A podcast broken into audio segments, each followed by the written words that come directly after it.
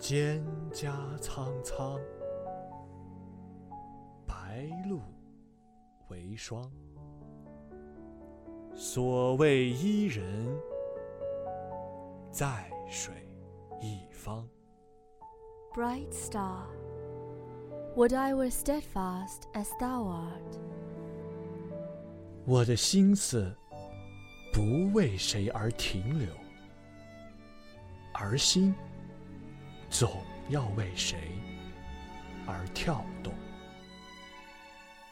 满地都是六便士，他却抬头看见了月亮。凌晨四点钟，看到海棠花未眠。对于远方的思念、空虚感、期待，这些思想本身可以绵延不绝，比生命更长久。你好，这里是文海星空。我们带着文字的力量，千里之外，为你而来。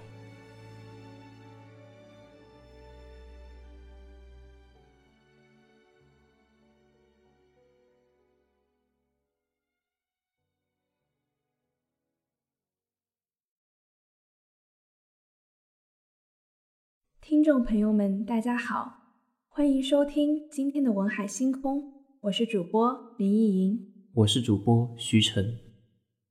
今天我们为大家带来的是诗人车前子和他的随笔集《苏州慢》。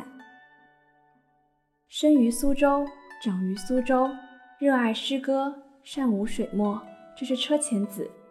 苏州是我故乡，而已，而已，而已吧。要说不爱有点困难，要说爱也不那么容易。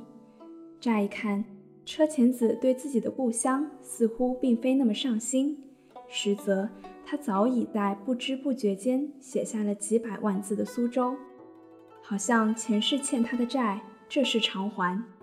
他在《苏州慢》的序言中如是写道：“一本《苏州慢》，洋洋洒洒十余万字。”笔笔尽在苏州城，从些微小处着笔，将古城苏州写作一曲长词慢调，处处精细，娓娓道来，又令人回味无穷。说起苏州，便讲到苏州的人，苏州的风物与故事，苏州人说的苏州闲话，苏州人住的粉墙黛瓦。苏州人听的戏曲评弹，苏州人走的青石小巷，苏州人逛的亭台楼阁，船、桥、塔、园林、砖瓦、路、天井、泥、水、太湖石、古董铺、南纸店、点心店，其间风物、人物。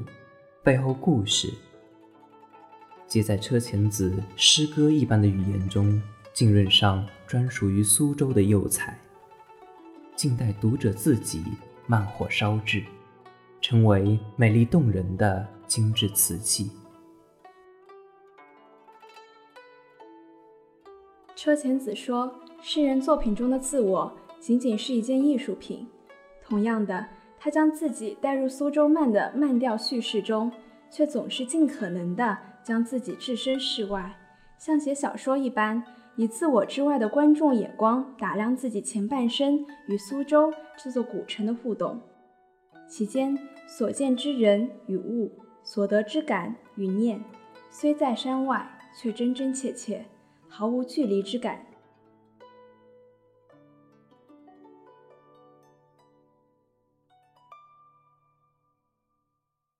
在小公园和大公园一文中，他写道：“人民商场，我常去的地方，不是文具柜台，不是食物柜台，我甚至害怕食物柜台，堆满宝塔糖和八珍糕，这两样东西我最讨厌，而大人偏偏买给我吃。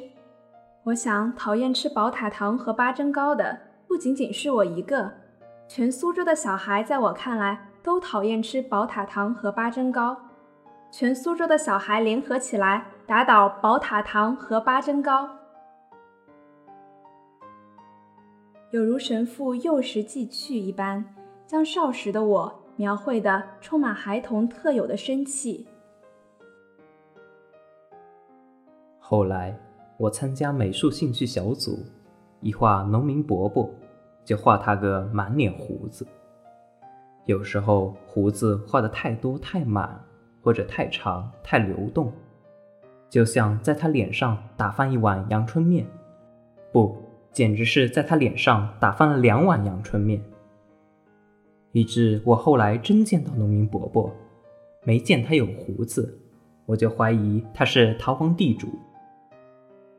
在车前子的印象中，苏州的孩子们也都如我一般天真烂漫，小人书、洋画、陀螺、铅笔、橡皮，都是那个年代孩童。手中分享切磋的小玩意儿，这些物件背后又有多少的童年往事引人怀恋、引人神往？这些灵动又充满生活气息的文字，在追忆往昔、感慨时光荏苒之余，更不乏对这片孕育了这些活泼孩童的沃土的热爱。苏州没有小巷，就像人脸没有五官。车前子在“小巷小巷小巷小巷小巷”一文的开头如是写道：“巷子，街坊，或长或短，或直或曲，或宽或窄，或繁华或清幽，绝无两条雷同的。相较于藏匿在高墙隐蔽后的专属于达官贵人的私家园林，这样充满市井气息的街巷。”似乎更能展现苏州的灵魂，有繁华如太监弄者，有宽阔如石泉街者，亦有窄小如豆粉园者，清静如幽兰巷者。苏州的小巷能满足你对街市的一切想象。可近年来，随着苏州城市建设的一步步推进，越来越多的小巷正在被这城市化的汹涌浪潮无情地吞噬。没有五官的脸肯定不是脸，只能是鸡蛋。热爱之余，又透露出些许担忧与感伤。走在小巷里，看到井圈，像看到大地的眼睛；朝井里一望，也是天空的眼睛。古城苏州，水井不但多，还多种多样。在形式上。从独眼井一直到七眼井，在排列上，有一列三眼井，也有品字井，还有出楼门九槐村，井挑桥桥挑井，还有有画意的凤眼井，有故事的九井等等，不胜枚举。而井栏圈上多有石刻，记录着水井的年岁。和建造者的功德。看苏州的井栏圈，就好似踏过宋元到明清。宋朝的井圈静穆，仿佛吃素的老居士；明朝的井圈简洁；清朝的井圈只图实用功能。水井们静静地伫立在小巷中。用他们澄澈的目光打量着这个世界，一眼千年，见证了，并且正在见证苏州城中多少的悲欢离合，世事沧桑。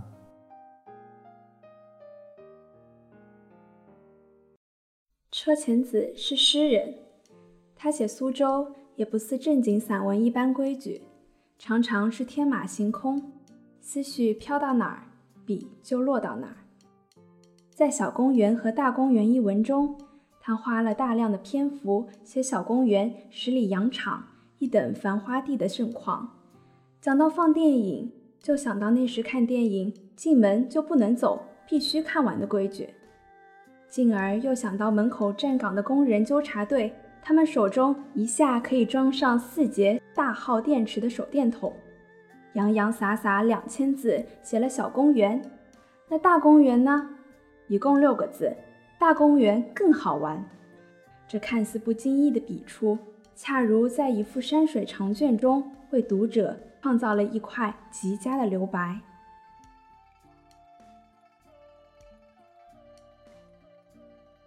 我对吴文化素无研究，凭空想来，实在为它巨大的消费性、享乐性、渗透性所害怕。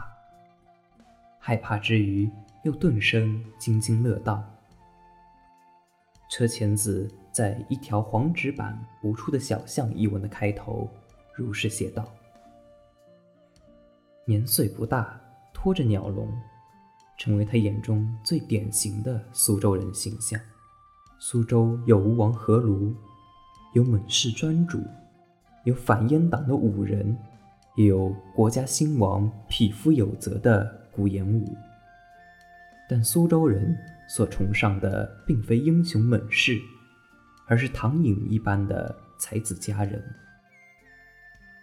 吴文化中对范仲淹无感，对范成大。则钟爱有加。苏州话亦如此。苏州人偏要在话前加一个“闲”字，称为“ “sozeu”，”。说话带闲，不是长舌妇嚼舌根，而是从容、笃定和写意。苏州城格局不大，但人们活得并不局促。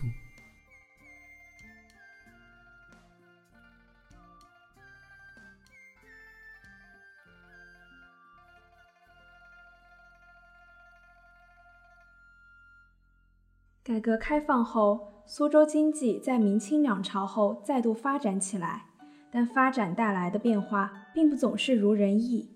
城市的现代化不断冲击着传统的生活方式，与此同时，苏州的文物性也正遭受着空前的破坏。还我一个苏州！车前子对着眼前的苏州和苏州人愤怒地呐喊着，他怀念锦圈，怀念天井。怀念青石桥，怀念油纸伞，怀念初恋时代的那个戏楼，怀念苏州当年的风物、人情和故事，怀念曾经的那个苏州。可苏州毕竟是车前子生活了三十余年的故土。我不求甚解，常常把背井离乡想成一个人身背着一口井，远离故乡。这多好玩！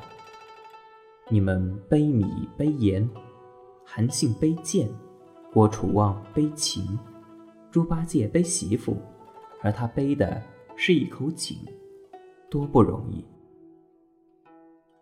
如今离乡多年的他，再度想起这个词，心中的思念不知又要翻几番。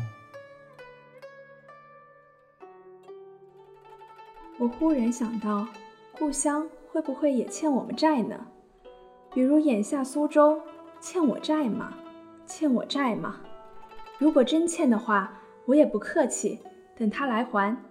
十年、二十年、五十年、一百年、三百年后还我吧，五百年后还我吧，这样更好。古往今来，诗人都会给自己的故乡放高利贷。诗人车前子写下这些文字，等着苏州城慢慢偿欠下的债。